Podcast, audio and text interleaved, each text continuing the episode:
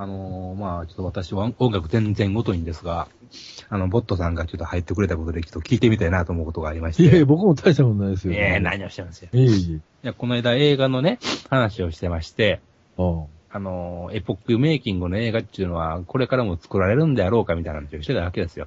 あへえ。その最近の映画はなんかこう、パッとせんな、みたいなことあー勝手に言ってたわけですよ。見もせんくせにね、私がね。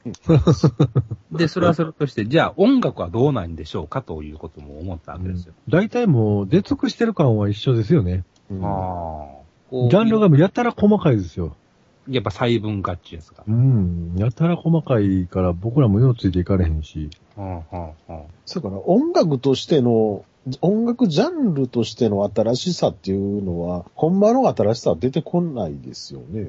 ない大概いわゆる90年代ぐらいで大体、そのかっこよさっていうのは大体出揃ってますよね。その、うん醍基醐味本っていう的には、あのー、楽楽器が、ただぎ、そうそなう、ん技ですか術の発達がね、そうですよね。だから、まあ、例えば、アコースティックギターがエレキギターになった時に、うんと。か、大音量がでかくなったみたいなはね。いはいはい。エレキギターがクリーントーンから、その、歪みになったとか、で、あのーまあ、打ち込みの時代があったりとはいか。はいはいはい。コンピューター使うようになったとか、そのシンセサイザーが出てきたとか。今まで伝言とか出たみたいなことあるわけそうそうそうそうですね。それはありますね。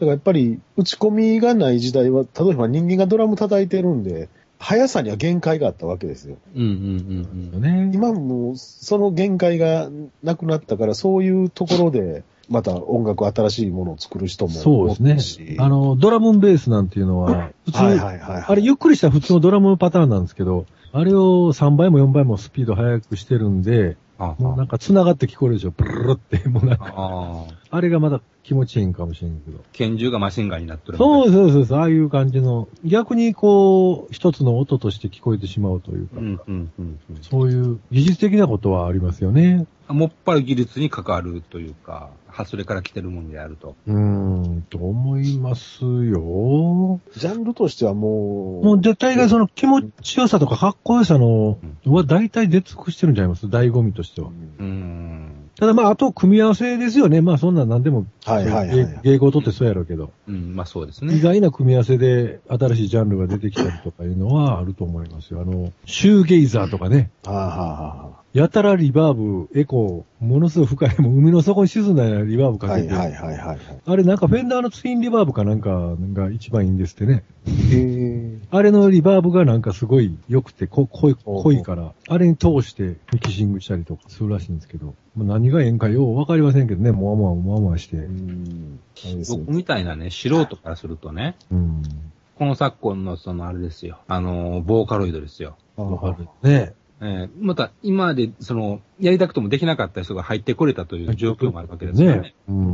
うんなんかその辺はなんか影響を与えているところはあるんやろうか。ねうん確かにああいうコンピューターでやる人が増えたのは増えたでしょうね、確実に。うん今やりたいなぁ思ってもできんかった人が、あ、これがあれば、みたいなことになって、また新しいもんがなんかあるんやろうかと。あるかもしれないですけどね。うんそれは、そうですね。今まで出せんかった声も出せるわけじゃないですか。まあそうですよね。その、パリエさん曰く、その、その、そんなもん音楽の詩でやるという話になるんでしょう。うんだから、あのーツールとしてはね、ね全然有効やと思うんですよ、ボーカロイドっていうのは。えうん一つの。ただ、いわゆる音楽の、歌物の音楽のメインストリームになることは僕はないと思ってますから。シンセサイザーの一種でやる。うん、そうです、そうです。だから、僕、あれが歌物の主流になった時はもう音楽っていうのは終わる時やと思いますよ。うん。うんやっぱり人間じゃない人がうん、うん、うん。発する言葉に何の説得力があるっていたう。だ、あの、ボーカルドの曲を、人気のある曲を人間が歌った時に逆に違和感が出たりとかうんするんですよね。ああーはニュアンスがありすぎて。あはあはあはあ。なるほどね。あれは、だからそういうちょっと棒、棒読みみたいなうん、うん。感じの部分があるんで、うん、うん。いいのかもしれませんしね。うん僕僕はは、あだの、からたくさん聞いてますけど、はい。。そういう足りないところがあるからいいんですよ。うんうんうんあれ多だか分。ら、そこが新しさというか、うんそううそうそう。ん。うんほ他と違うね、うん差別化なんでしょうけどね、うん結局。今までなかったっていうことですよね。はいはい。うん。そしたらそこも歌い直しさせるところを、だから、だって、もう、ボーカロイドオリジナル曲がカラオケのランキングずっと入ってるじゃないですか。うんうんで、今、あの、学生のバンド連中がやってるの、最初に入るのは、あの、ボーカロイドの曲のカバーだったりとかうんうん。でして るから、何が何やらみたいな状況ですけど、どそれだけ新しいものに敏感だってことですよ、若い 連中。なるほどね。ううんそうでしょうね。もうだから生まれた時からボーカロイドあるっていうのは世代が出てくるわけですからね。ああ、そうですね。僕らの時でせいぜい母校だとかでしょこういはういのはいはいはいはい。加工する言うたって。 そうですね。だから、うん、やはりロックは死んだの、ジャズは死んだのなんて言われ続けてきて、はあ、ね。ただ、ね。その辺は、なんていうの、考え方の、あれ世代によって、やっぱり自分の世代が一番愛着あるでしょ。うん、自分の10代は絶対ですからね。 10代は絶対でしょうから、え僕らがいくら、もういや、90年代は大したことないよとか、えうん。うん言うたところで彼らにとってはかけがえのないうん。体験なわけで。うん。あと、やっぱり影響力のある人がそういうことを勢いで言ってしまうと言葉が残ったりするんでね。ああ。だから、まあ、有名なところで言うと、ジョン・レノンのあのキリストより有名事件っていうのが、ありましたね。はあビートルズは今キリ、あれ、どこでしたっけえキリスフィリピンで不買運動みたいなのありませんでしたっけトあります、あります。はあなん、か、来日の公演もこ拒否、拒否されたんはでいすよはいはうい。ん、なりましたね。うん。えキリストよりも影響力があるかなんかそんなことを言ったんですよね。ううんん。だからビートルズ時代。まあ、一種の、まあ、言うたら、まあ、面白おかしくというか、冗談半分というか、うん。まあ、イギリス人だしね。こんな俺らがイギリイあの、キリストより有名になること自体がどうなのみたいな、はいはいはいはい。ニュアンスもあったとは思うんですよね。あの、勲章を持った時でもね。イギリス人ですもんね、豊かでね。うん。で、そんなんもう、勢いもあるじゃないですか。うんそ、の 場の。う。うんん。ノリまあ、まあ、ビートルズぐらいだったら天狗にもなるわっていう。は あそこまで行きゃ、い。 まあね。まあ、ええんちゃうのみたいな。うん。いや、それに、ある意味、キリストよりも、もしかしたら、何らかの影響力はね、全世界っていう風に考えたらあったかもしれへんし、うんいや、ビートルズぐらいになると、ね、必ずしもそれは違うよと否定しできひん部分もありますからね。ああいう、うんああいうのってもう当事者の手を離れちゃうでしょうね。もうんう、実感ないでしょうね。そうでしょうね。なんかね、4人で演奏してるだけやのに、はいはいはいはい。あんなことになるなんて、みたいな。そうして、あの、イーグルスのホテルカリフォルニアでもね、1969年でもう終わりですと。はいはいはいはいはい。そうですまあ、あの、ワインがそこまでしか置いてないという言い方です、してますけど、確かにまあ、69年とか70年くらいで、あの辺のロック、いわゆるロックに関しては、ちょっとピークみたいなとこはありますよね。そうですね。 68年ぐらいからもう70年、2、3年ぐらいまでがなんか、で、ほとんどジャンルはもう出てたかなみたいな感じうはあります。んなんかあの、カンブリア紀みたいな、進化の大爆発時、みたいな時期みたいな感じですね、まあ、どんなジャンルでも伸び、伸び盛りの時が一番面白いっていう。そうそうそうそう。黎明期というか、出だした頃が。う。うん。で、あれ、えービートルズのな、アビーロードかレッド・イット・ビーか、うん。 1位から引きずり下ろしたのそうなんはです、よ。クリムゾンですよね。クリムゾンですわ。クリムゾン。ンのファーストですよね。ビートルズは最後の方だから負けるんですよ。ツェッペリンに負け、はいはいクリムゾンに負け、ピンク・フロイドに負けっていう。うんただビートルズがまあおらんようになって、ドッと出てきたっていう感じですよね。なんか、はいはいはい。うん、なんか全国統治が崩れたみたいな、 なんかそういう とこはありますよね。くすぶってた小ざまが、一気に。でもまあそれぞれの世代でね、やっぱりもっとおっちゃんらはやっぱり60年代が最高やろとか、そうですよね。でしょうし、僕らはやっぱり70年代、80年代かなとかうんうんうんっていうのはね、だから結局、え人が新しくなっていくだけであって、中身はやっぱ変わってないですからね。その、新しい血を入れるというか、ああ例えば、ね、マイケル・ジャクソンでもそうやし、ただね、僕らの時ってね、情報がね、あんまなかったんですよ、今みたいに。あー昔の音楽を俯瞰するような。はいはい。で、やっぱり自分らの今流れてる音楽が全てやったんですよ。そうですね。だからこそなんかのめり、まあ素直にのめり込める部分もあったし、若い頃はほら、もう昔の動画がなんぼ、あなーんかほぼ同時に見れるわけでしょ。うん、うん、うん、うん。なんか、そういう意味では、並列で見れるわけですね。並列で見ちゃうんで、もう、うんうんうん懐かしさとか関係なしに見れちゃうんでね、その辺がなんか、まあちょっと違うんちゃうかな、みたいな。なんかい、や、その、そういう、ななんていうんですかね、時代的なもんに対する考え方は、今の若い人らと僕らじゃもう、全然違うですよね。かけ離れてるんじゃないですか。全然違うと思いますよ。だから若いのにごっつ昔のことよう知ってるとかいうのは多いんちゃいます今は。だから。はいはいはいはい。ヘタレに僕らよりも。ただやっぱり、それは、あの、情報だけの話なんで、なんかね、やっぱり、空気を知らん人っていうああ、空気感じは。は、空気はなかなかね、その時生きてんうん、とうん、うん。わかりませんけどね。あの僕らでも、ツェッペリンはもう解散してましたね。僕があ、そうか、そ洋うか。楽聴き出した頃は。俺はまだ現役でしたわ。ああはあはあだから、ツェッペリンって言われると、いまいちピンとこん部分があるんです。はいねやっぱ聞くのは聞いてましたけど、その、今、実際おるバンドとおれへんバンドっていうのを、なんか感じ方が違いましたね、どっかね。うん。だから僕、未だにビートルズよりもポール・マッカートニーのソロの方が好きですから。ああ、時代的にね。うん。ウィングスとか。はいはいはいはい。あ今の若い子は先ほどみたいで、そのボーカリ、ボーカロイドから入ってくるコーラとかはもう、そうでしょう、多分だから。逆になんか、普通に歌ってるのか、なんや、みたいになってくるんちゃいます。だからちょっと、うんなんかどっか軟弱にはなってるなという気はしますよね。そうですな今、若い人たちが。まあ、ある意味、それは楽うん楽曲で勝負せなあかん から、シビアなんちゃいます。うそんのいや歌あのの、ーマサとかほら、そういう部分では、まだちょっと幅が狭いですやんか。なんか全体的に軟弱になってるしょうもない曲でも歌が上手けりゃ、昔は良かった部分はあったけど、ああ。今やったらもう曲がしょうもないとダメなんちゃいますボーカロイドで歌わそう思ったら。なんかね、その、ガツガツした感じはあんまり感じないんですよね。若い人。うーん。それは、いいことなん、どっかいい部分でもあるんでしょうけど、悪い部分でもあるやろうし、だから、ロックやるからといって、革ジャンを必ず着なあか んわけではなくなってるじゃないですか。うん。でも、昔は、やっぱロックやるってなったら、とりあえず革ジャン着とこうかみたいな。ああまあ、そういう時代はあったでしょうね。だからそれがどんどんなんか普段着でもロックやるようなとこになってきて、そういうのがちょっと精神的な面にもどっか影響を及ぼしてんのかなと。うん。だから、ほんまにロックすんのに革ジャン着てるって、ミッシェルガン・エレファントあたりで終わってんのですかね。僕らはだけど嫌でしたけどね、ああいう格好すんのが。あー嫌やったし、ただ、どっかしてみたい部分は憧れはあったけど、要は対バンとかでそういうもうなりきってやってるはいはいはい、バンドとかあっても、なんかあいつら楽屋とかでも格好つきおるから ね。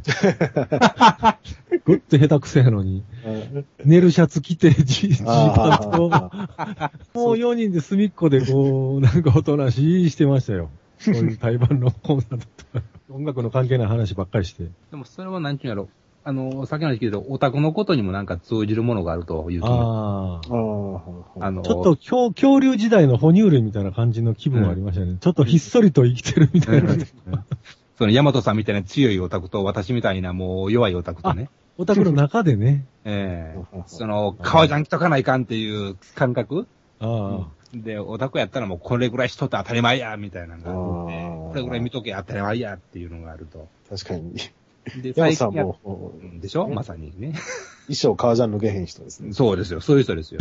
まあもう、僕も一時革ジャン着たけど、もうちょっと肩、重いし肩凝ってきたわ、みたいな。はいはいはいはいはい。で、今の人やったら、そんなか、革ジャンなんかなくてええやないかっていう。うん別に、そんな、わざわざ言わんでもっていう、その広がり方ってあ。いでうのもはほら、あの、ヒップホップのやつなんか割とわかりやすい格好してませんかああ、そうですね。なんか、あの、金の鎖つけた り、でっかい指輪はめたり、するんちゃいますの普ヒッ段はプホしッてプない。なんかは特にでもロック以上にファッションと結びついてるとこが大きいっていうのも自体が音楽のジャンルではないですもんね、あれ、本当言うと。だって基本的にその黒人の文化としてのうん、そうですよね。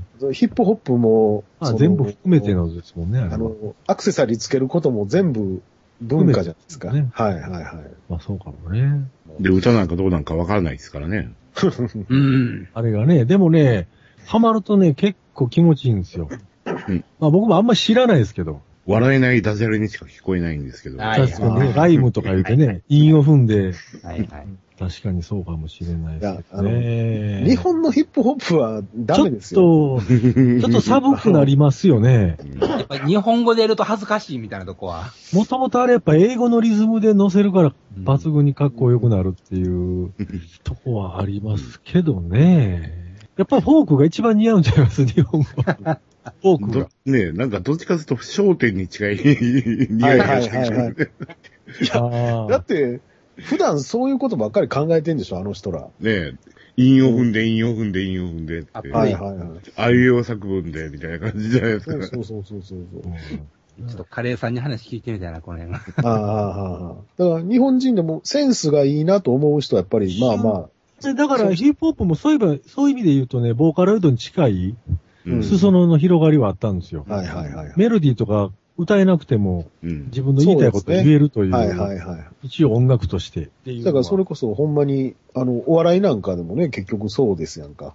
うん弟子入りしてたのが NSC ができて、あの、誰でも入っていけるようになったのと一緒でうん、そんな、あの、付き人みたいなことせんでも、うん。まあ音楽で言うと、そのバンドブームなんかが、そういうとこに近い感じがうん、そうですよるんねけ。ど。だから、裾野が広がって、面白いものも出てくるし、そうですね。その代わり、あのー、クソみたいなのも山いっほぱどい出てくるとい出てう。きますけどね。うんフィルターがないんでね、うん。世に出てくる時の。だからまあ、日本語のラップはね、僕は、あの、ず全部を否定するつもりはないんですけど、かっこいいのもあるでしょうね。一番ね、盛り上げ、盛り上げというか、その、ある種黎明期に出てきたのが、スチャダラパーというのが僕は大失敗やったんちゃうかなといううん。ああ思うんですよね。ちょっとおちゃらけてしまった半ね、分コントに足突っ込んでますからね。そうそうそう。あれは音楽コントでしょ。どっちかっていうと。うん。でもあれが日本のヒップホップのある種オリジンの一つになってしまったんですよ。その時代が良かったうんうんうん。のことがあると思うんですけど。まあうん彼らなりの照れとかもあって、うんストレートにはちょっとしたくないなっていうのはあったのかもしれませんけどね。で、やっぱりね、ちょうどあの頃渋谷系があって大酒と組んでヒット飛ばしたこともでかかったし、やっぱりあのサブカルチャーがちょっとガーッとメインに出てきた、そうですよね。えーね、あの辺の渡辺まりなとか、うん。あの辺がまた食いついたりして、うんああ、はいはい。サブカルをこうメジャーに引き上げてきたようなね。うん。そんな流れの中でやっぱりスチャダラパーなんかが、うんうんうん。ある種、あ日本のヒップホップの形、これがちょっと代表ですみたいまあまあ今なに。つながる流れの。その前からあんのはあったんですけどね。いやあビビブラストーンとか好きですビブラよス。うんはいはい大好近き田春夫とかはね、どっちかというと硬派な、っていうか、ガチの、うん。僕、だって家にまだ伊藤聖子の CD 持ってますよ。だって、ビブラストーンちゃんと演奏も生でやってましたから。そうなんです。基本ファンクなんですよね、あれうね。ん、そうなんですよ。はいはい。ファンクで、あの、ラップをやるっていう。うん。普通にね、あの、リピート作ってそれ垂れ流して、お笑いを叫んでるっていうんじゃないですから。そうですね。あれはだから生演奏でしたよ ね、確かね。うんただ、その、もともとやっぱヒップホップがガーッと来たのが、やっぱりその、生演奏よりもやっぱりその DJ のうん。ディスクで繋げてっていうところで、そうすね。う。うんん、本流になったんで、もう演奏できんでもええみたいな、声、トラックを見つけてきたもん勝ちいうはいはいはいはい。とこですよね。うん。でもまあ、あの、曲作るレベルにおいてはヒップホップはすごい参考になりますよ。うん。リズムの組み方とか。まあ、あれ、あれ命ですからね。うんうんもうリズムがどんだけ、その、まあ言ってしまえばね、よん一小節か、4小節、うん。延々聴いてて飽きないリズムを作らんとダメなんです。う。うんん。もうそこに命かけてはるんですよ。あの人ら、バックトラック作る人らはね。はいはいはい。もう4小節だけでいいんですよ。どれだけかっこいいのができるかっていうリズムが。なんかほんで、音もまあまあどっかから持ってきたような音、ちょっとくぐもってる音が多いでしょ。レコードから撮ってるから。あーモコっとしてるでしょ。あのモコの空気感がまたヒップホップなんですけどね。すでにミキシングして、最終処理された音をさ、またもっぺん使うというとこがね。作曲レベルではそういうのがありますけど。ただまあラップがね、うん。問題ですわね。日本語の場合は。やっぱりフォークが一番いいんじゃないねいや、ほんまにね、一番歌詞が入ってくるし、あとはクレイジーキャッツぐらいです。クレイジーキャッツとか、 そうですね。日本でみ、あの、音楽、まあ、プロでやってて、まあ、しょうもないといえばしょうもないけど、その人らかって本当はいたら僕ら以上に知ってるわけですよ、その素晴らしさを、ほんまの。うん。前も映画の時にも言いましたけど、まあ日本映画しょうもないのがいっぱいある言ってた時も、まあ、作る人らはね、前たら普通の人らよりよほど詳しいわけでしょ、映画を愛して。はいはいはいはい。もう映画の何たるかを割と知ってはる人らなんちゃうんですか醍醐味とかを。うんうん。やのに、できてくる作品はあんななるっていうとこになんかその、 難しさが、まあ、根本的に金がないっていうのと、お金がないんでしょうな。 きちんとしたプロの作品を作るシステムがないっていう。がないんですうよ。ん。投資してくれないんですよね、多分。うん。信じてくれないんですよ。 信用がないというか、うん多分。だからスチャダラパワーも確か青チャラ系路線やけど、まあね、ほんまに僕らよりはヒップホップはよう知ってるやろうし、いや、もちろん、ほんまにかっこいいヒップホもうよう知らないですからね。もうだとかほんまジャンルが多いですわ。それははいはいはい。ざっくり言うて、要は僕ら洋洋楽とかで身にするのはもう R&B 系かもうヒップホップかダンス系でしょ。はいはいはい。あともうロックを僕あんま詳しくないですわ。普通のロックも多分流行ってるんでしょうけど。ああ、まあどうなんですかね。僕、この間、年末、毎年、あの、ビルボードのトップ40ですかね、100かなあの、年末に毎年やってるんですよ。うん。前は毎週やってましたけど、今年に1回で、で、この間見てましたけど、やっぱりほとんどブラコンか、もうブラコンいう言い方しないんですけどね、 今。まあ R&B ですよね。あ今ー今で言うあと、女性シンガーですわ。女性シンガー有名どころで言うと、それこそレディー・ガガ、とかですよね。レディー・ガガ、リアーナとかでしょリアーナ、ケイティ・ペリー、あの、ビヨンセビ。ヨンセ。そうやね、あの辺になるんよね、もうね。だから今もそのどっちかで、あロ歌姫みッたいクなバンドなんかもう全然チャートほとんど入ってこないですよ。うん。入ってこないですか。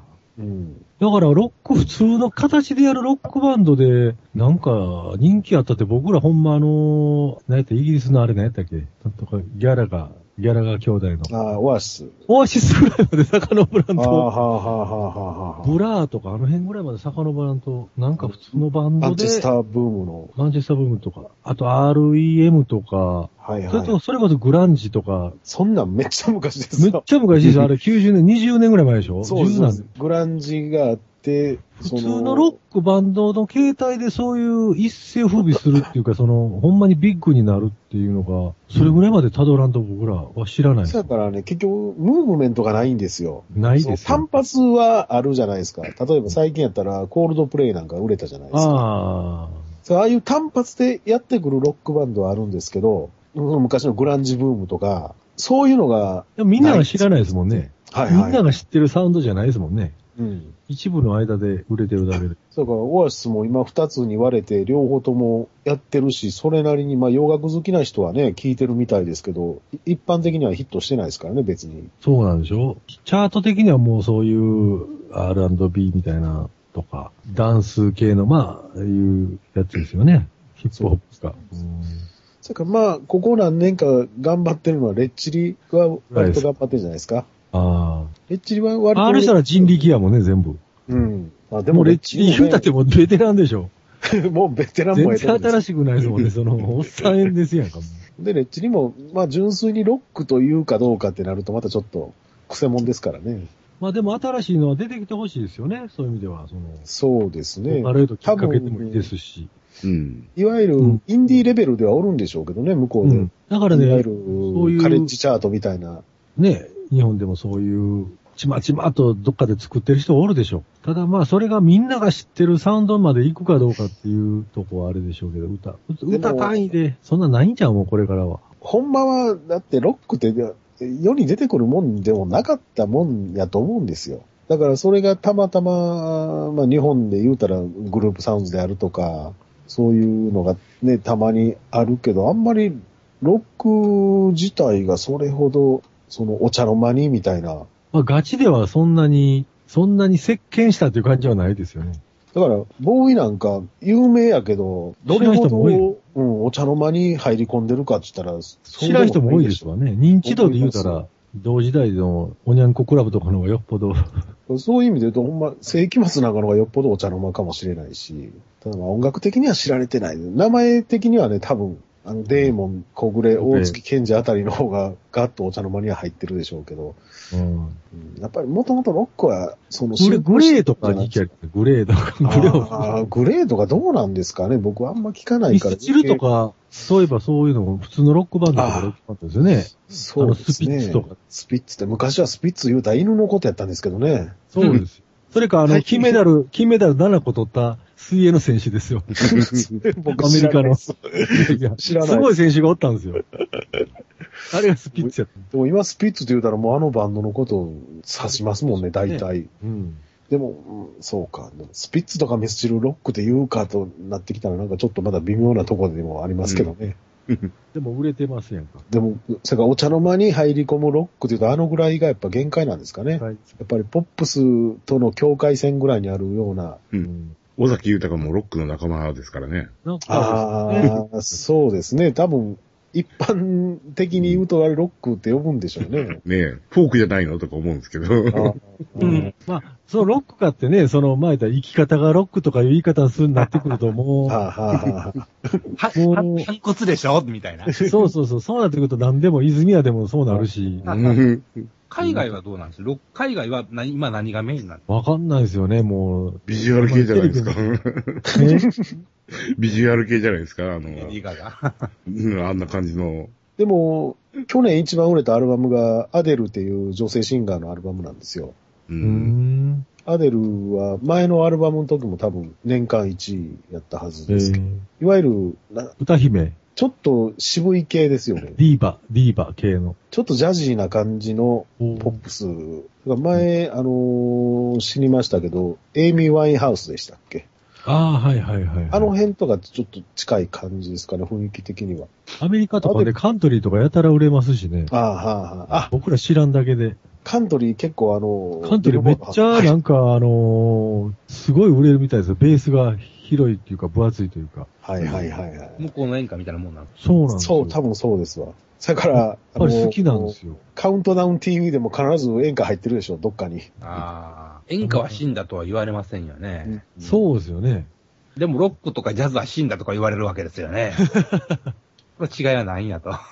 演歌も全盛時代ではないと思うんですけどね、今。もうも当にそれはもうニッチもニッチや思いますけどう。昭和40年代でしょあの、全盛時代は。うんだって、オリンピックの開会式に温度を歌ってたわけですから、昔はう。うんん。万博でも歌ってたわけですから。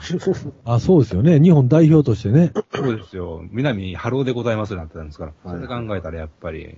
でもあんな温度なんて外国にないですから、逆にいいかもしれない。うんううんんでも日本人が今や。そうですよ演ね。歌っていうのは、あれはどっから生まれてきたものなんですか韓韓国、そう朝鮮半島の方でしょ。うんそうなんですか。うんあっちはもっと古いので演歌っぽいのがいっぱい、そのなんか、ルーツ的なもんで演歌は多分韓国経由やと思うんですよ思いますよ。あーへえ。火まあそ曜、の戦争のごたごたとかいろいろ流入が、人のね、動きが。じゃあ宣伝にはなかったいうことですかいや、演歌っていう言い方をしてたかな。いや、その第二次世界大戦よりは前にもあったとは思いますけどね。う。うんんでもあの逆に、その頃の方が、あの、日本の音楽ってモダンでしょなんか、ジャズっぽかったりあ、ああ、そうですね。シャンソンとかははいはいはい。あったり。なんか演、日本、演歌は日本中の心とかなってきたのは戦後やと思いますよ。うんえーあーなるほどな。面白いな。まあ日本の土着の音楽って何なんで すか雅楽がが、あーああいう、いわゆる、ふえという ーっかて。まあ民謡、民謡ですか。うん民最謡。終的にはあー民謡音ね。うんうんえ、演歌って日本土着じゃなかったんですかじゃない違いでましすょよみ。たい、みたいです違いね。違いだからます大陸の方から来てますよ、多う分。ん。あの音そうな階、うん、来てますね。たただ、それをだんだん洗練させていって、こう、っていうのは日本ありましたけどね。うん都会的な演歌とか、うんはいはいムムード歌謡とか。ムード歌謡とかいうとこまで行ったりそうし、て。演歌のね、あの、あの、なんていうんですかね、ジャンル分けも何なんですかね、演歌歌手が歌うと全部演歌なんですかい演歌な。だから冬のリビエラも演歌なんですかあれ。あれ演歌なんかや、したあれ演歌に入るんですよ。あのーあれ、大竹栄一が歌ったらポップスになるんですよね。小林明の熱き心にも演歌。そうなんですよね。だって、大竹栄一本人が演歌やって言ってますからね。ああ、そう。横文字入ったら演歌じゃないっていう。でも、あのー山川豊のアメリカ橋とかありますから ね。アメリカはですいや、アイライコ演歌みたいなのが入ったら。ああ、そう本格的な。ほああ、でも、あるんじゃないですかね、探せば。ムード歌謡なんかは、もうそういう横文字は多いんちゃいますかね。あでも、オラ東京さ行くだもん、演歌ですもんね、そうなって く今るもと。うなんか、演歌だなあれとはりあえず、ふるさと、もあうど、うの言わんと演歌だいいんじゃなリいミックスされまくって、もうジャンルがわからないよね。どれが本来の姿やったか。あれこの間も、もう、うかつにまたね、聞いてしもてね、 もう止まるようになりました、あれ。はい。この間、もうほんま面白い。あの、育造は。育造はね、合うんですよ、何でもまた。合いますね、あれ合ね。いますね。勢いあるし。いや、僕、ほんまにね、極端な話ね、これから死ぬまであれだけでええわってちょっと思ってます もん。音楽。あれだけで大概のジャンルは網羅できるという。僕も、幾ぞリミックスだけこれから聴いて過ごしていっても多分耐えれると思いま すよ。下手に AKB とか聴くよりはもうはるかにいいと思いますからね。新しい。本人は知ってるんですかねあんだけリミックスされてるの。いや、 あ、知ってるですよ、あれう。ん。あれ、なんか、実際本人もなんかやったんですよね。やった。あれ本人がやるとまた冷めるんですよね。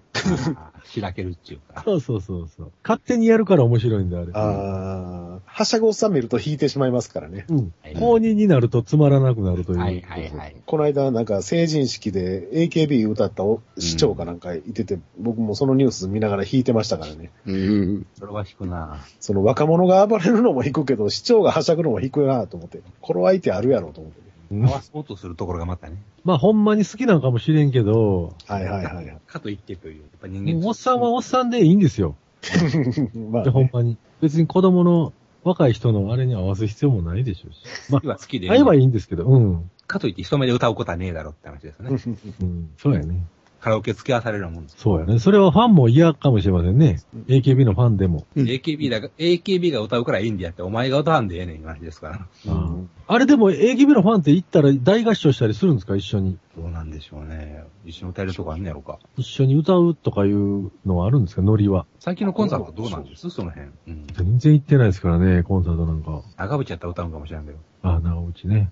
一緒に歌うっていう、まあ人によりますけど、人ってその、アーティストによりますけどね、みんなが歌うタイプのライブと、そうじゃないタイプのライブとはあ聞りますよ。く方で。はいはいはい。あの、俺は周りストーンズファンが多くてね。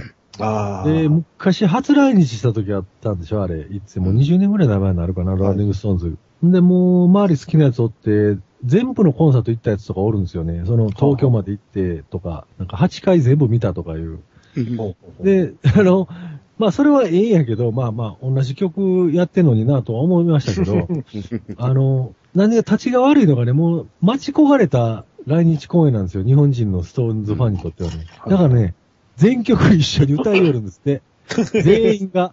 うんはいはいはい。だから、ミックの声が聞こえへんという、 周りが、 うん周りのあーファンの声にかき消されてしまうという、こう、それだけ、まあまあ、待ち望んでたんやろうけど、うんみんな一緒に歌ってしゃ、歌いたくてしゃあないという。お前の声は聞きたくないけど、俺は歌いたいみたい そうなそう。そう。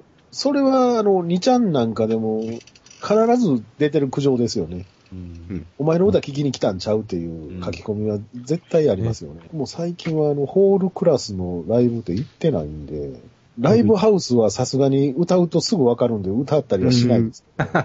でも、ほんまに自分の好きな、もう全曲知ってるようなのが、初めて行ったらやっぱ歌うてしまうんちゃいます、一緒に。ああ、どう思でわず。すかね。 そうね、私もそれ苦労してるわけですよ。歌いたい歌が歌えないわけですよ。一緒に歌うっていうのも一つの楽しみ方ではありますからね。うん一体、一体になって。一体になるっていう。 サーシャ我が愛歌いたくても歌えないわけで すよ。これですか。歌ってるとこはないからクリでックししませんけど、はい。 いや、クリぜひクリックしてクくリだックしません けど、ょ。うんしませんさけいど。島倉千代子さんですから。これはどこで歌うんですか誰が歌ってくれるんですか私、この歌大好きなんですよ。うん。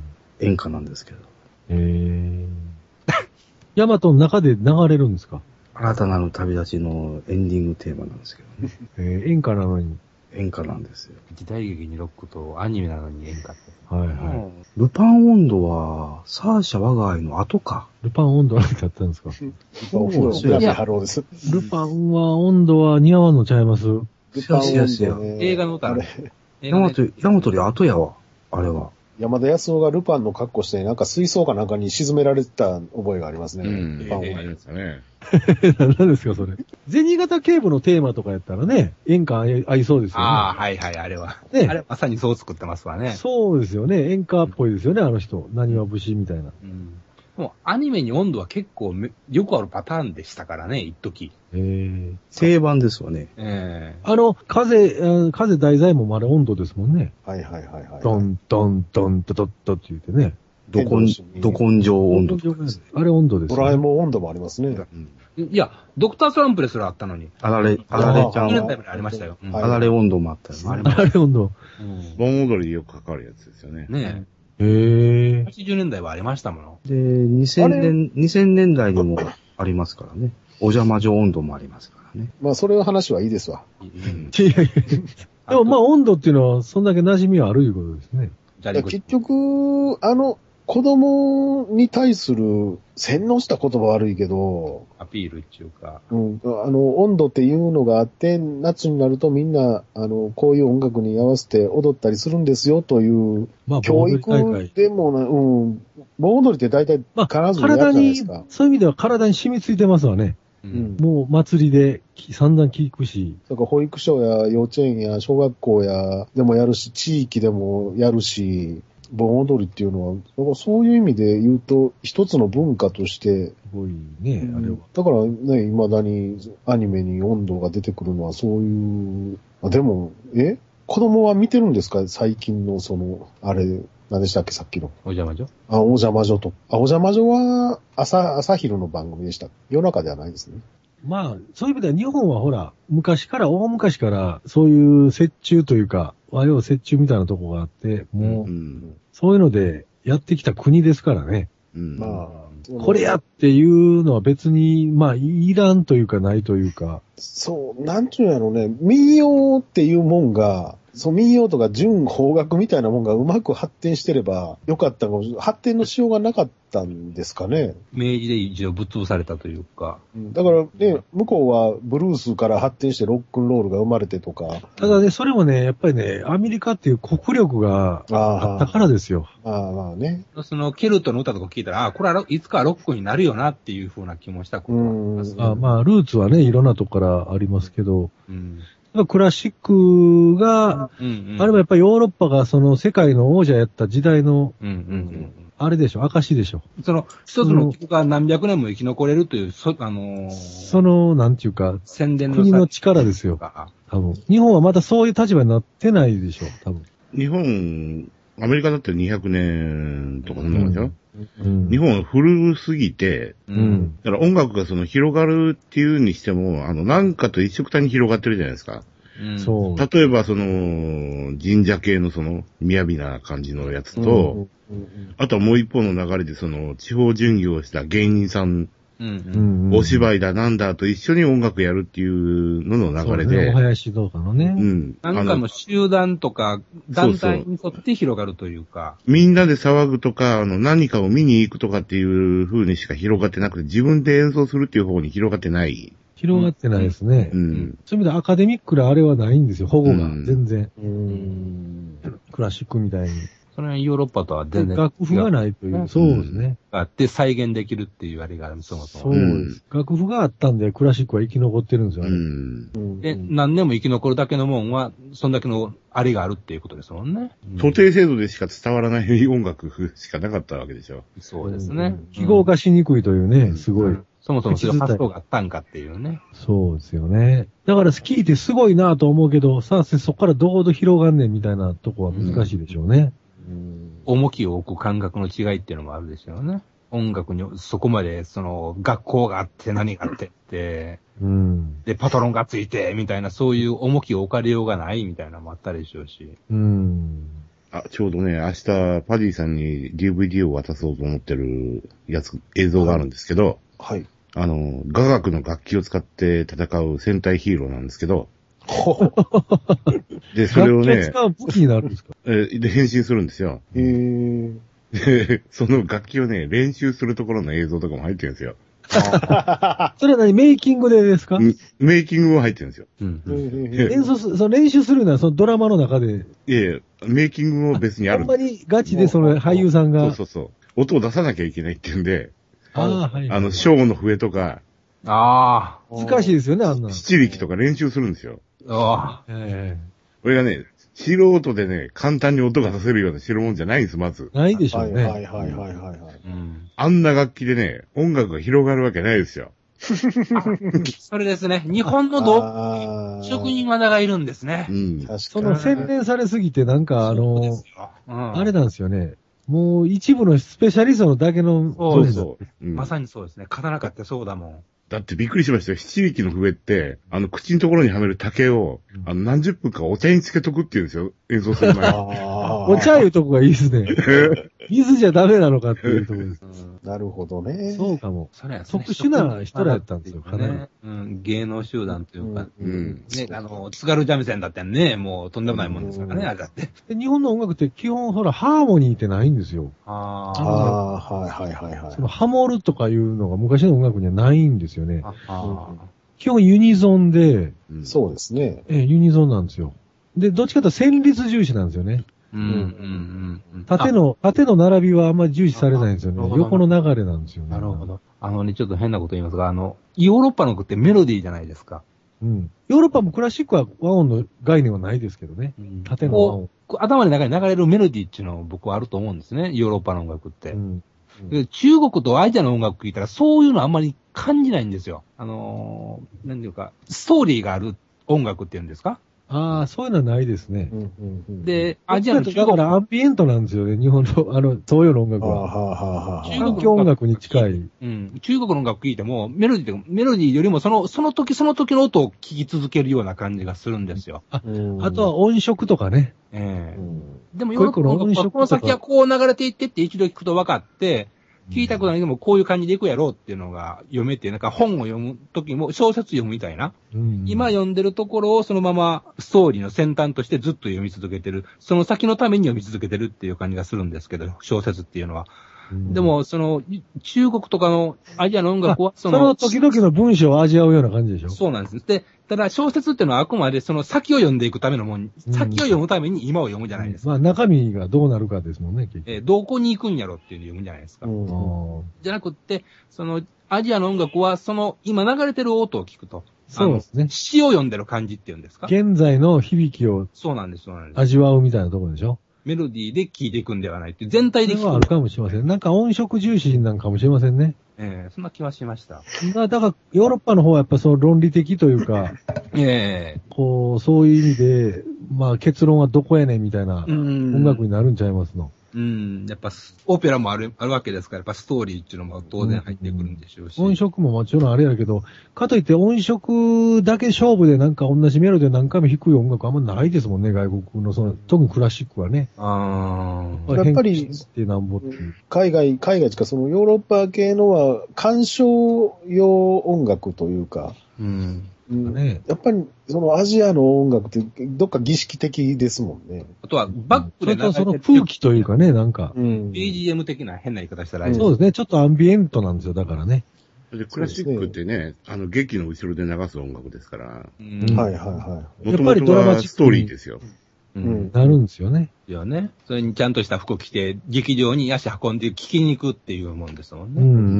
んそうですね。だから、あの、指揮者がストーリーの流れを作っていくわけですからね。ね指揮者があれは演奏しとるんやっていうもんじゃないでうすんうか。んうんううんん。。そうですね。ですね。ああ僕、ブラスバンドでおったくせにあんまりよく考えてなかった んですよブラバンね。演奏、演奏してたのにね。ブラマイやったんや。 ブラバン何やってはったんですか僕はユーフォニウムっていう、あ、どんなやったっけでっかいやつですよね。ちチューバを小さくしたやつですよ。バリトンっていうか、ょっと優しい音の出るやつでしたっまあ、いわゆる、バスパートのけブラスですもんブね。ラスですけど、低音のね、パートで言うたらトロンボーンとかコチントュラーバスバーとかまでは低くないという。チューバーの二回りぐらい小さい楽器、同じ形してるんですけど、そうか。あれで、まあ、マーチやったらほら歩いてやらなあきますよね。はい歩きながあマら。太鼓とか大変ですよね、あれ。やりましたよ、マーチ一回。なんであんなんやったんやろ。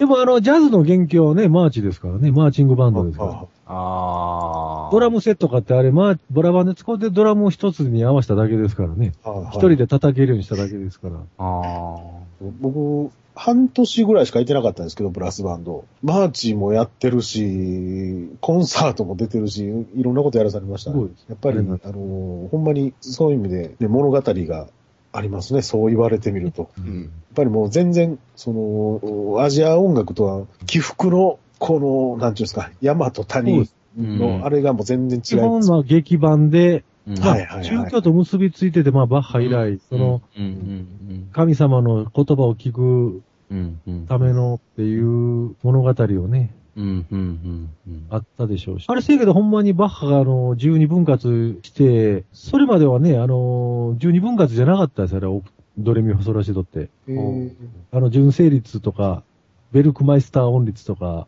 いろんなのがあって、うん楽器ごとに、っていうか、あの、キーごとに楽器変えてたんですよ。ああ、はあはの、銅と霊の感覚が違うんですよ。あの、うん銅と霊のミートの感覚が。はで、バッハがそれを十字分割均等にしちゃったんですよね。あ。で、うんうんうんそのが便利なんですよ。うんキー変えても同じ楽器でうんうんうんうんうんうん。いけるんで、関係性は変わらないんで、あなの、るほど相対的な。ね。銅と霊とミーの感覚が同じになるんですよね。うんうんうん。な、レーとミーとミーフラ、あの、ミーシャープも同じ感覚になるんで、キー変えても、違和感なく聞けるんですけど、多少濁るんですよ、音が。うーん。えー、波長長の曲を全く濁らずにチューニングしようと思うと、均等では無理なんですよ。うん。その辺が純正率とか、あの、そういうベルクマスター音率とかっていうのがあるんですけど、昔は、大昔はそれでやってて、でも不便やと。いちいち楽器持ち帰んのも、みたいなんで。転調ができへんし、みたいなんで。はい はい。それでもうん、分けちゃったんですよね、均等に。それにデジタルな話ですよね。そうそう、すごいデジタルやったんですよ、バッハは。うんだから、ただそれでもまあまあ違和感なく、今でもそれでみんな音楽作ってるし。まあね。だって今、ね、うんギギターでもサークルフレッティングシステムとそかう言シっスて。システムとか、誰綺麗にその、高いとこ行っても、はいグはラいはフいっていうのがね、ありますし、あの、一番初代の DX7 か2代目ぐらいには、あの、マイクロチューニング言うてね、はあはあはあこの音率変えたんですよ。チューニングは、あの、同トレの感覚を変えて、その、純正率のチューニングにしたりとかいう機能もありましたよね、多分。はいはいはい。確か。でも、ピアノのチューニングは普通はもう、12音率、平均率ですからね、っていう。で、その辺がね、例えばあの、アジアの音楽は、逆に言うとその辺がシビアやったりするんですよね。うーん。だから、その、ピアノのない音があるでしょう。まあ、まあ、ブルースのあんな音でもそうですけどね、歌でもそうです。ちょっとこう、クォーターというか、4分の半、4分の1半音みたいな、あの半音がちょっとこう、ブルーな感じが出るとか、ああ。うんあれがなかなかピアノではなかなか出せないうんですよね。ギギターとかサックスとか歌じゃないと。だからピアノでは完全なブルースは難しいと思いますよ。うん、そうですね。間のブルーセッションで、鍵盤の人で来ないですもんね、ほとんど。あの、面白ないと思いますわ、醍醐味はがい。はいはいはいその間の音がないんで、うん。非常に、だからピアノはデジタルですよね。 デジタルなんですよ。きっともうその音、その音高さしか出ないですからね。うんうんうん。そっか、なんから調律師の人すごいですよね。あの、何でしたっけ半、半音を100分割するんでしたっけそうですよね。何セントの単位で、うんは半音を100分割して、それを聞き分けて、調律する、しなきゃいけない。そうでしょうね、多分。それが、あの、訓練でできるらしいんですね、あれって。ということは、そういうシステムがちゃんとあるっていうこうとん、ある。るみたいですよ。あで、日本に3万人ぐらいいるとか言ってたんですかね。そんな大変なんですよ、あの人らね。だから、古た楽器を聴くのが苦痛やと思うんですよ。うん。ああ、はあの、絶対音感っていう本が流行った時うにー読ん。みましたけど、やっぱり音楽する上にはすごい便利なんですけど、頭の中に絶対音があるっていうのは。ただそれと違う音が入ってきた時に、その音楽として聴けなくなるっていう、はは うん。エアコンの音までなんかハーモニーになってきああ、なんか、たりするいう、邪魔になってね、本も読まれへん、そういう世界になってくるんで。僕らもだから、い対バンとかで、そういうピアノのやつおったら、よう遊んでましたけどね、チューニングごっことか言って。 書いて、これだけ言うて、いや、C シャープかなとか言う て。大変ですよね、ああいう人ら、ああいう人ら。ただ、あの、楽器いらないですよね、耳コピするのに。ああ。全部楽譜に移せるんで、そのままあはあこはあはあはいはいはい今したは僕らも世話になったプロの人で、ピアノの人で、あの、ごっつ難しいフュージョンのね、クルセイダーズとかの曲をね、2回ぐらい聴いたら全パート楽譜にしはるんですよ。ああ。そういう人もおんねんな。僕らね、ギターやってると相対音感はつきますけどね。はいはなんとなくわかりますよね。その、いはい。はいはいはい。動画わかればもそうですね。う、そうとか C はわかるみたいなんですけど、その最初の動画、ちょっと危ういという。 まあでも音楽を聴く機会は昔の人より今の人があるんちゃいます街中でずっと聴いてはるし。そうですよね。そういう意味ではね、昔は家帰って帰らんと聞かれへんかったけど、 LP によっこいしょって聞かなかった。正座してみたいな。ね、本当に。24時間聞けますからね。うん。もうたまには、ずもっとネットのそういう音楽流しっぱなしの流しな寝てしもうて、うんなんかもう寝起きめっちゃ悪い時ありますね。聞いてる多分あれええことないでしょうね。寝てる間もずっと流れてるのは。外でもね、ずっと流れてますもんね。今日もさっきちょっとブックオフ行ってたんですけど、ずーっと AKB 流れてましたわ。AKB、まあ、あんまりね、その BGM には注意してなかったんですけど、AKB 流れてるなぁと思ってて、でしばらくしたらまた AKB 流れて、曲え、ここの店 AKB しか流してへんのかなと思って、うんまあなぜか次の曲イエローモンキーやったりしたんですけどね、どんな選曲してんねんと思って、そういう優先じゃないんですかいや、優先じゃないでしょ。AKB 何曲か続いてイエローモンキーですからね。ああ優先かな逆に。うん。いや、わかんないですけど。だから趣味ですかね、その店の人の。どうなんでしょうね。いや、僕、だから CD かけてて CD を変えたんかなと思ったんですけどああね。でも、でもあんなとこでそんな CD なんかやらないですよね。めんどくさいし。めんどくさいですもんね。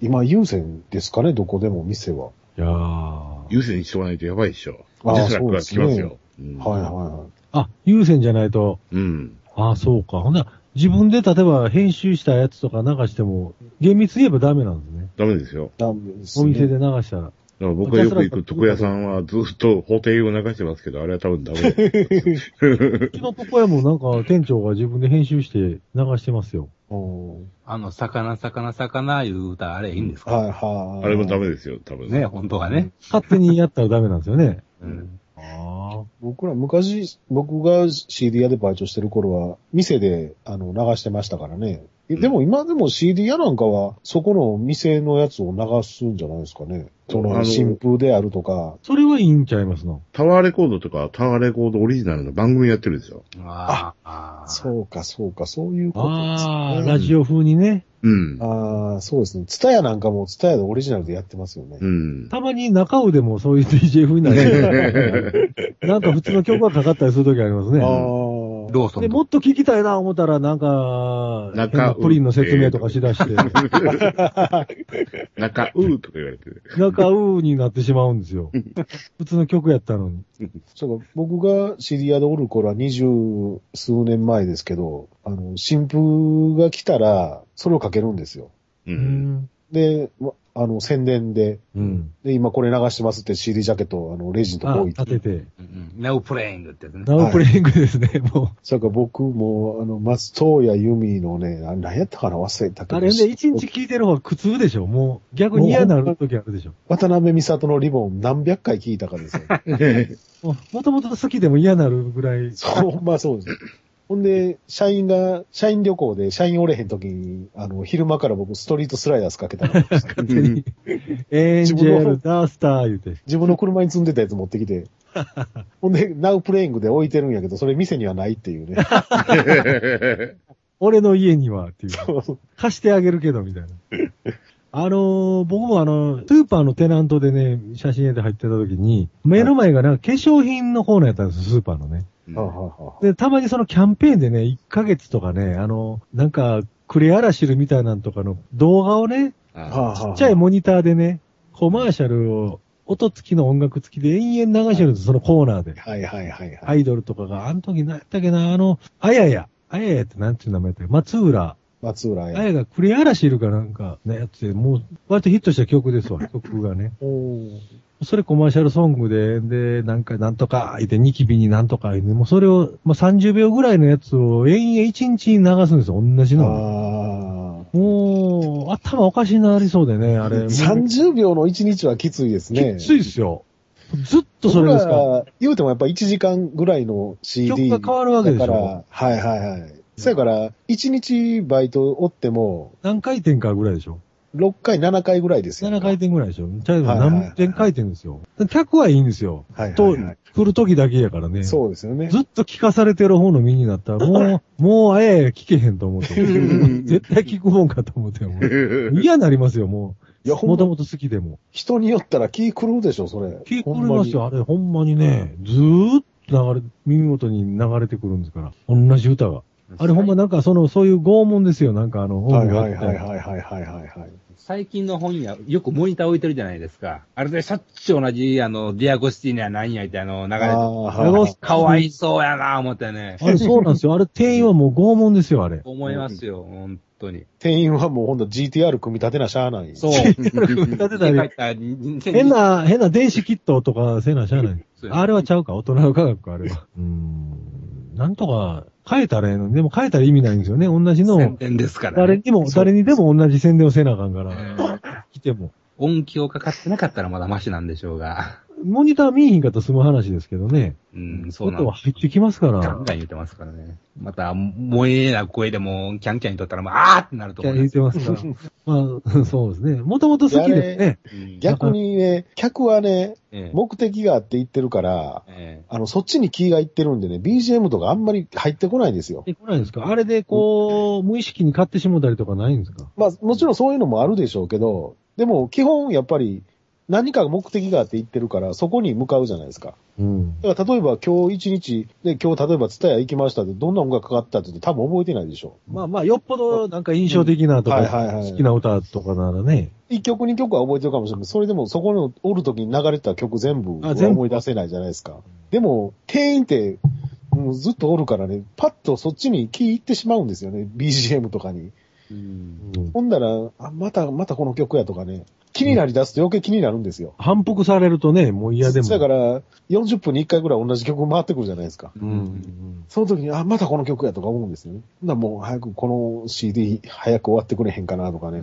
そうなんですよね。で、何年かしてから、その曲かかったら、あー俺この時このバイトしとったの。ああ、そうはだ。い、はい、はい。思い出すでしょうね。いやだから僕ほんまにユーミンと渡辺美里はほんま思い出します わ。森高思い出します。森高。スーパーとかでバイトやってた時、あいつばっかりかかってたんですよ。大嫌いになりましたよ、本当に。なるでしょあれ。もともとね、いそんな嫌じゃなくても、うん。なんか、苦痛とセットになってしもてそうも、そうそうそう。あれほんま、音は怖いですね。うん防げませんからね。防げないですからね。でも、あ一時ね、ワーナーがあの洋楽を安く出した時あるんですよ。ううんん。洋楽の CD1800 円ぐらいで出した、1800円2000円やったかな。あそれまで洋楽も3000円ぐらいやったんが、一気にガッと安くして出した時に、あのーホテルカリフォルニアかけてましたよずっとあずーっとね。やっぱりね、音楽、あええ音楽聴いてたら気持ちは楽ですね。ユーミンがずっとかかってる時はしんどかったですもん。うんうん。そうですか。ユミも初期の三部作ぐらいは絶対ですけどね。あら、ユミの頃。 90年代のユーミンですからね。ああ、もうね。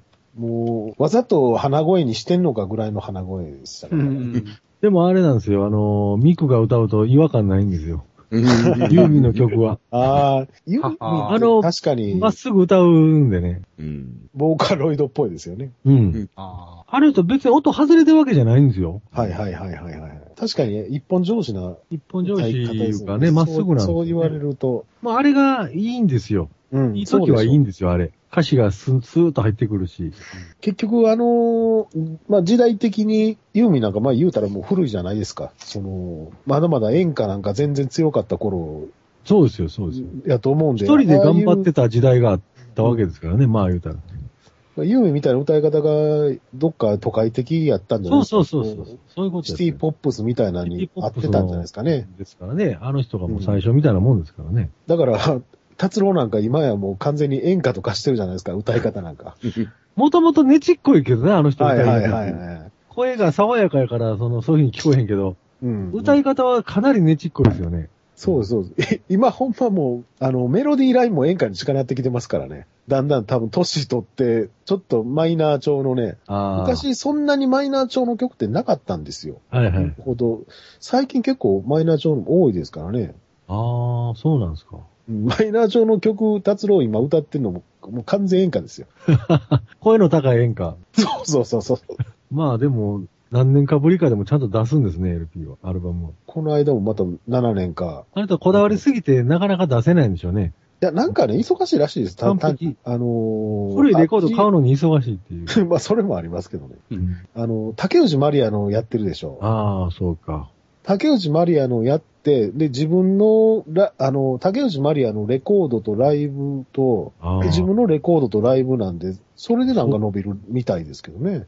本人曰く。あれでもね、なんかその、ええのできてから出そうと思ってたらあんなになりますねんて。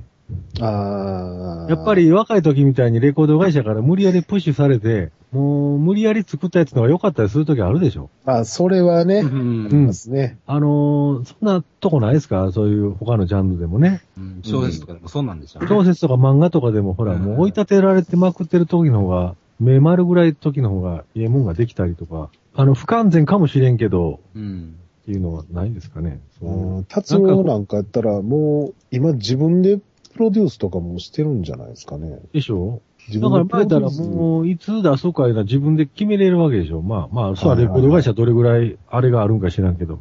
そうなると逆にね、なんかいつまで経っても、みたいな、なるんちゃいます。で、僕らでも自分で曲作るんで、うん。あれですけど、自分でね、作って、録音して、自分で判断してたら、わからないですもんわからないです。よ、これは全。然うん。うん。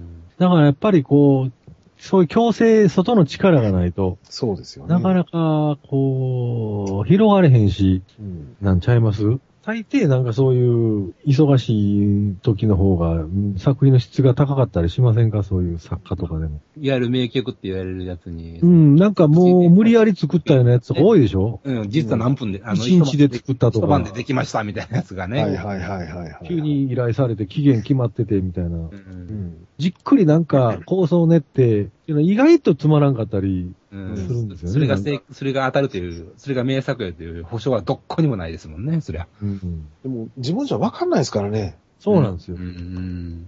この曲がええ曲なんかどう、昔はね、あの、もうちょっと判断してたんですよ、自分で。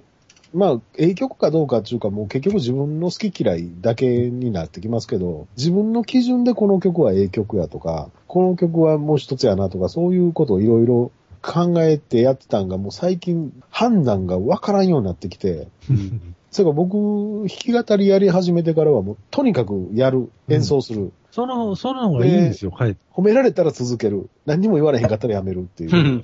で、もう、ね、この日にライブやるって、とか決めてしまうとかね。うんバンドでもそうなんですよ。あれ、なんかできたらやろうか、みたいなんではいつまでだってもできないんですよね。ああ。もう期限絶対切った方がいいんですよ。確かに高校の時の映画もそうでした。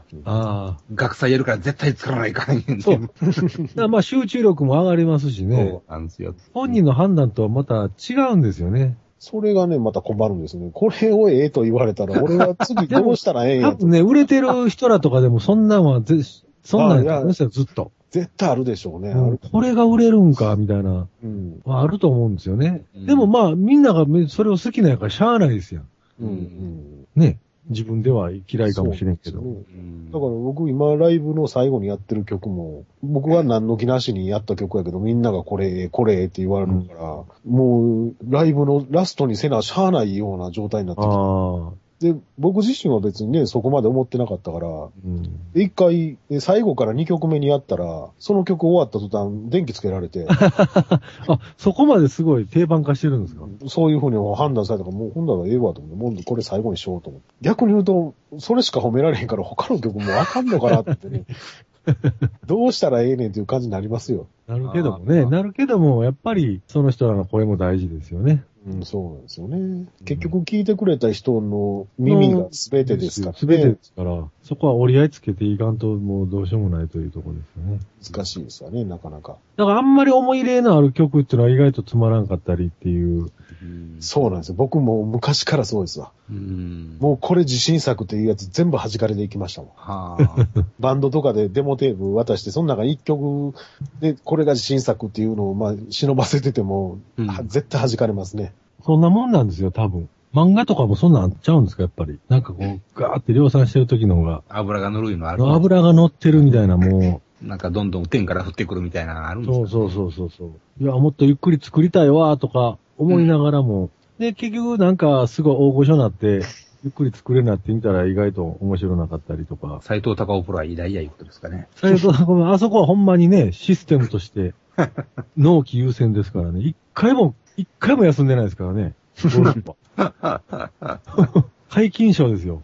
だからあれを、例えば半年休んで斉藤隆夫が、あれ以上のものを作れるかっていうと、疑問でしょ。構想練って練ってやったところで。あー確かにね、それはありますよね。うん上田正史にしてもね。あのーそういう僕の好きなあの、そういうドストエフスキーとかでもね、あれまあ大文学じゃないですか、今、いわゆる。ええええええ。でもあれ構想何年とかそんなんちゃいますよ、あれ。あ、そうなんですか。ほとんど借金もギャンブル中毒やったんあーで。なるほどね。金のためにもう書かない、しゃあないみたいな感じで書いたやつがほとんどですからね、あれ。うん。人間には締め切りが大事やいうことなんですな。もう追い立てられるように、もう、もうここで原稿渡さんと借金取りに殺されるみたいな、ギリギリのとこでやってたみたいですから。そうなんですよ。借金する、してるぐらいの方がちょうどバランス的にはもものづくりの人になっ ちゃいます。あんまり僕大きい借金したことないんですけど。うんその方がいいですよ。いや、いいとは思いますけどね、多分ね。僕は今、大きい借金やってる途中ですからね。あまだ何千万か残ってますからね。でしょでも逆にだから、その、まいたらもう、やらなしゃあないみたいなとこで、そうですわ。解放されたらどんだけ楽かなとか思うけども、うん。思うけどもなんか、意外いや逆にそこでこう、出てくる力っていうのもあるやろし。だまあ、借金だってローンでしょパデさん。まあまあまあ、そうです。なんか下手こいて、そんなんちゃういで。や、 うそれはないですけどね。 FX でお大声かけしたとか、そんなんちゃうんですよね。それやったらね、夜中に喋ってませんわ、おっさん集まって。それどころやないですわ、多分。まあ本気の借金はちょっと怖いですよ。うんまあ、僕は住宅住宅ローンなんでね、まあ、 もう多分追い込まれることはないとは思うんで、多分今、住宅金融高校は夜中にどんどんどんってドア叩いたりとかすること は多分ないとは思うんですけどね。今月のまだですか言うて。うんとりあえず、なんかあっても書類でまず来ますわね。お嫁さん風呂沈めとかそういうようなことは多分言われないと思うんですけど。 怖いお役所や。奥さん見えひんようになったな、最近言うて。うちの嫁さん風呂沈めたところでいくらにもならないですけどね。多分腎臓打った方が早いと思 う。保険詐欺でもやっ、確かにね、お金がもうほんまに追い詰められたら生きてる心地はしないんでしょうけどね。うん慣れてない人は。僕ももうほんまに最後やばかったですからね、仕事疲れるまでは。ああ、もう、積んだな、思いましたもん、人生。ちょっと、積みかけましたからね。積んだな、と思って、俺、もう、詰め将棋最後のなんか2手ぐらいやな、みたいな感じでしたもん。う大逆転したと。逆転までは行ってないですけど、 なんとか逃げま、王さん逃げ回ってる感じです わ。一応逃げるとこはまだあるみたいな。うん油断できませんわな、人生。わからんもんですよ、ほんま。まあでもね、いつか誰かってそうならんとも限らんわけですし。何ね、だから心の隅でも。も置いといて。まあ家族がいてたらね、うん。全然ちゃうでしょうけどね。 うんその僕はもう王さんで今逃げ回ってるとこですからね。どうですか。あそこまだ行けるみたいな。 もうあんまりないですけどね。逃げるとこもあんもうまありんなまかりった逃げるとこもないですけもうど。金と銀とに囲まれ て、遠くから角が睨んでてみたいな。そうそうそう。あそこは行かれへんしな、みたいな。なってるこっちの被写角も取られてますからね。 VR 取られたんですかなるほど風に取られ、風でやられたみたいなね。ほんまそ風一個でやられそた。悔しいですよね、あれ風で取られる飛車とか書くって。 うん。はみたいな。うっかりしてね。ララララジオジさん。そら退職金とかないし、え一回こう、登ってダメだったらきついでしょうな。ん普通の人よりも。なんか、よう聞くのは、一回その生活レベルを上げたらもう下げられへんとか言いますよ下げられね。ーうん、そうでしょうね。え、作曲家のああいつもそうだったん ですか。小室。小村小村。はいはいはいはい小はい。室なんかまさもにう、でしょそれこそね、そら、ぜ、でもあんま本人は贅沢してなかったみたいですね。質素な。まあ、違うとこに金使ってたんかなんか、あんまりその、身の回りに金はかけてなかったみたいですよね。食事もなんか質素な食事やったんでしょあのそうです、そうです。あの人、子供が食うようなもんしか食えないですからね。食べへんね。うーん。その昔だから自宅のスタジオとロスのスタジオを作って、あで、独自の光ファイバーを繋いでみたりとか、そういうあ。すごい。専用回線。そうそうそうそう。まあ、スタジオなんか作ったら金はかかるでしょうね。うん、まあ、それどころじゃもうなくなったんで、そうそう。ね、あんだけあったのにお金みたいな。もう、奥もう、なんか離婚してるんですか稽古といは。やいやいやいいやや。いやいやいやいやいや、この間、あれ何でしたっけ脳梗塞ですよね。脳梗塞ですか。で、うん稽古がそうです、そうです。あらら。リハビリ中、わあわあわあわあリハビリずっと付き合ってる若いのにも、まだ若いですよ。40代ぐらいでしょ、まだね。うん、ですです。大変やなまだ喋れないんでしょ歩けるけど。うあわあ、そうなんですか。うん。ただまあ、若い時やとまだやりようはあるんかな、あれ、脳梗塞って。なんか、場所によりけりじゃないですか場。所によりきりですよね。うちの母親はもう年取ってて、手術はリスクの方が高い言うて諦めましたけどね。小室は、まあ、言うたらね、あの人バブルの人やから、才能もないことはないんやろうけど、その金儲けの根拠がな、僕はちょっと見えないんですよね。 いや、うレコードが売れたんでしょだから、その時は売れて、売れたけど、その、例えば、まだ一文なしになった時に、次復活する根拠が見えないんですよね。その、原子がね、はいはいはいかな。誰かが売ってくれなきゃ売れないんですよ。そうですわね。あんだけ売れてたのに。だってもう AKB とジャニーズしか売れてないんですからね。まあね、小室自身がどうこうっていうのじゃないですからね。あの、安室奈美恵とか TRF とか、ああまあまあ、そうか。まあ、グローブとか、小室自身はまあキーボードを弾いてますけど、うん。歌ったりとかそんなしてないじゃないですか。あの人の歌もひどいですからね。ええ歌ってることもあるんですかあソロで出してますよ、アルバム。うーん。びっくりしますけどね。あの、特にあれとか面白いですよ。あれ一回、まだ機会があったら聞いてみてください。X の YOSHIKI とやってたやつ。またえらい組み合わありせ。 V2 やったかなうんあれね、ふよしきはでも歌は歌うんちゃいましたっけいや、いや、YOSHIKI 歌わないです。あの、すごいね、ピアノで、華麗なピアノの、こう、イントロがあってね、そっから YOSHIKI の、あの、ハードなドラムがガーって入ってくるあんあ、です入よってきて、はいはいはいはい。で、おーって思わしといてね、ボーカルが小室なんですよ。もう、誰も得しない組み合わせなんですあ ねの。ホ三段落ちーンテッドマンションみたいな、三段落ちみたいな。そう、一番上まで上げといてガーッと落とすよう落な。とすみたいな。僕ね、どこで聞いたんやったのミュージックステーションかなんかそういう音楽番組、まだ人気ある。頃ね、はいはいはい。小室が。いや小室と、ヨシキが組んだって言うて、まあ僕別にどっちもファンではないですけど、ああ二人組んでどんなことすんやろうと思ったら、まさか小室が歌うとは思わんかったん だ。お前が歌うんかいみたいな。そうそう。小室に歌わせて、ヨシキどんだけ歌下手やねんと思ってね。あ、それぐらいひどい歌やったと。うんいや、だからヨシキの歌声は聞いたことないですから、小室に歌わさなあかんぐらいやから、よっぽどヨシキは下手なんやろうなと思って。お前やれや、お前やれや。い やりや。歌はいるやろ、やっぱり歌は。やほんでも、みたいな。でも二人でやる言うた以上、どっちかがせなあかんわ。小室の安田成美歌。の直しかを直接歌わせるようなもんですね。ああ、いや、あもあう安安田田成美どころの話じゃないですからね。どころじゃない。ななえ、あれどこじゃないの昔ね、小室の曲を外人がカバーしたアルバムがあって、で、クリスマスコーラスっていうバラードがあるんですけど、すごいいい曲で、うん。で、それが、まあ、その CD 屋でバイトしてる時に流れてて、うん。え、これ誰の曲やと思って、ほんで見たら小室の曲を外人がカバーしてるって言って、わ、こんなええ曲作ってんやと思って、一回小室のオリジナル聞いてみようと思って聞いたらね、もうひどいもんでしたね。ああ。あらーってです が。何を根拠にお前は歌ったんやと、人気もあるもし。ともとあの人はあんまりね、ボーカルっていうもんに対しての判断能力は僕ないと思ってるんで、あの TM のボーカルも下手でしょうんえ宇都宮。はいあ、TM ネットワークね。あはいはいはい。あそこのボーカルもうまないし、あ。ほんで、あれ、H ジャングルとか、浜田の歌なんかもうあんな鼻くそですやんか。ででもあれ、ごっつ売れましたよね。そう、めちゃめちゃ200売れて万ま枚すぐけらい売れてどま。すよ。ようあいつに歌わすなと思って、歌わすなというか、あいつもよう歌うなと思ってね。まあ、あの時の、だから空気なんでしょうな、あれ。うん。もう小室やったら何でも OK みたいな。あの頃が一番 CD 売れてた頃ですかね、日本でも。そうなんです CD か、ね。バブルの頃かな。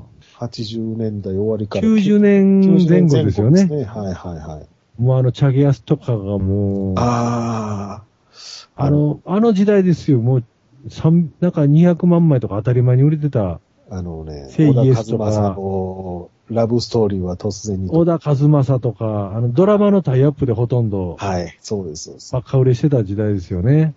T ボランとかね、売れてました。いいもの あの頃、基準にしたら確かに今売れてないですけどね、レコードはうね、ん V2 と、育造が混ぜられてるやつがありました。これマニアックすぎますね、それは。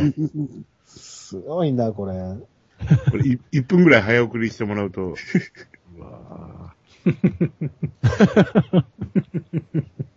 これはさすがに聞いたことなかったですかあの、育造ファンのパディさんの。これ初めて聞きましたわ。これ、育造しか歌歌ってないですけど。